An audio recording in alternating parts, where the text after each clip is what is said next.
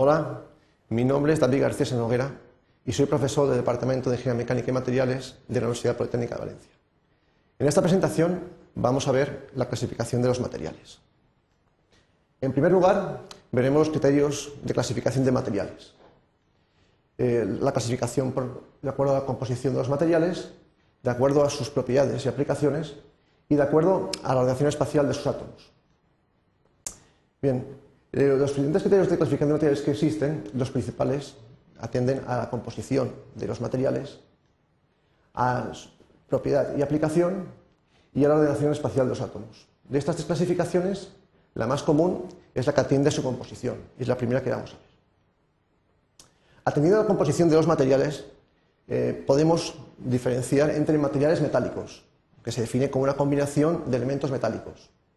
Podemos observar en la presente tabla periódica cómo las zonas sombreadas en amarillo pertenecen a materiales metálicos, a elementos metálicos, mejor dicho.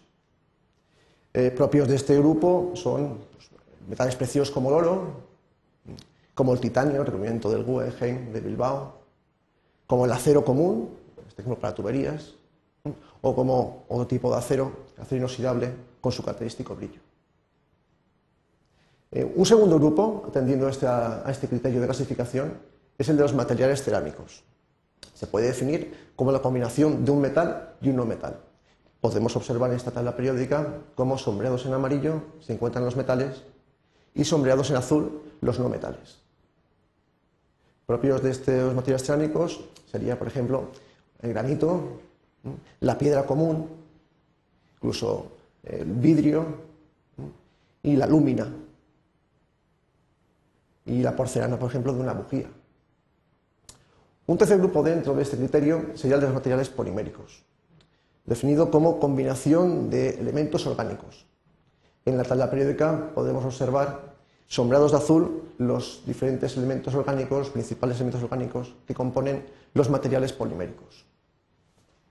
Ejemplos de este tipo de material serían, por ejemplo, el PVC, podemos ver las tuberías.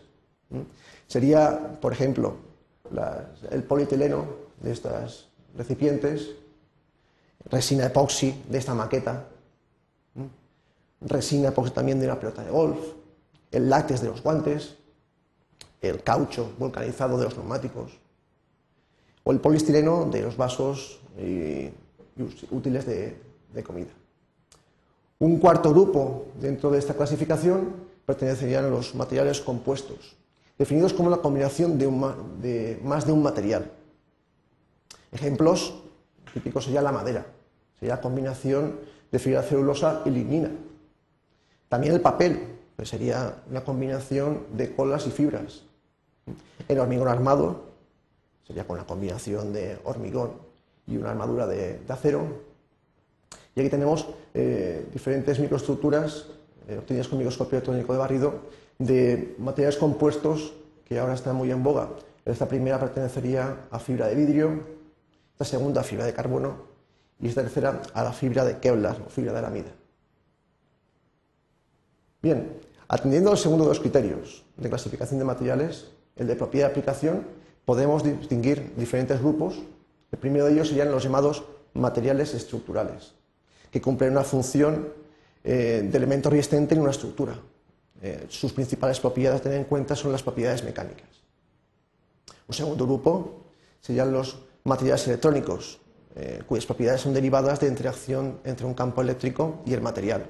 Las principales propiedades a tener en cuenta en este grupo de materiales son las propiedades eléctricas. Un tercer grupo serían los materiales magnéticos, también propiedades derivadas de la interacción campo magnético, en este caso, material. Y las propiedades a tener en cuenta en este grupo serían las propiedades magnéticas. El siguiente grupo serían los materiales fotónicos. Aquí realmente son las propiedades derivadas de interacción luz-material. Un siguiente grupo serían los biomateriales, como sustitutivo a un órgano vivo. Tenemos aquí, por ejemplo, una imagen de una prótesis de cadera. Por último, los materiales funcionales, eh, que tienen funciones específicas, tanto adhesivas como recubrimientos. Pertenecerían los adhesivos, las pinturas, placas. Bien, atendiendo al último de los criterios de ordenación, de clasificación de materiales, y al de ordenación espacial de los átomos, podemos distinguir entre materiales cristalinos. Son materiales que tienen una estructura ordenada. Podemos observar en la imagen cómo todos los átomos de esa estructura eh, poseen un orden y están situados en posiciones fijas. Ejemplos de este tipo de material pues, sería el diamante, estructura cristalina de carbono, o los metales. También podemos distinguir en materiales amorfos, materiales con una estructura desordenada. Observamos la figura, vemos como estos átomos en esta estructura no poseen ninguna ordenación. Propios de, estos, de este tipo de material son los vidrios o ciertos plásticos. Cabe decir también que existen materiales, por ejemplo, el dióxido de silicio, que poseen una estructura cristalina, de eso sería, conocemos como cuarzo, y también pueden poseer una estructura amorfa, sería el sílex en este caso. Por último, el tercero de los grupos sería el de los materiales semicristalinos. Son materiales con una estructura intermedia, zonas ordenadas, zonas desordenadas. Eh, un ejemplo de ese tipo de material sería, por ejemplo, ciertos plásticos, que tienen un carácter semicristalino. En cuanto a propiedades de materiales, atendiendo las primeras clasificaciones o primeros criterios que hemos realizado, y es el más extendido, eh, los materiales metálicos se distinguen por una buena conductividad eléctrica y térmica.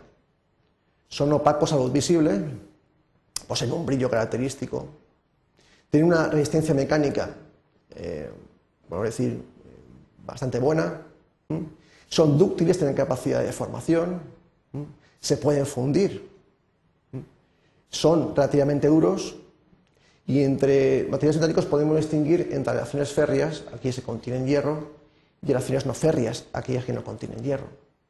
En las aleaciones férreas pues, podrían ser aceros, fundiciones, y las no férreas, pues bronces, latones, aleaciones de aluminio.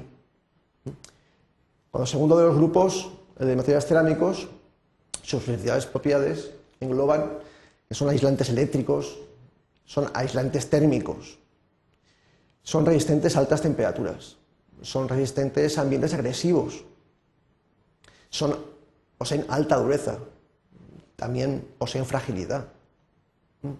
Tercero de los grupos que de los tipos de material que hemos visto, el material es polimérico, se caracterizan por una densidad baja, por poseer ductilidad, una baja temperatura de trabajo, son aislantes térmicos, aunque no soporten altas temperaturas, son aislantes eléctricos, y podemos distinguir dentro de este grupo entre termoplásticos, termostables y elastómeros.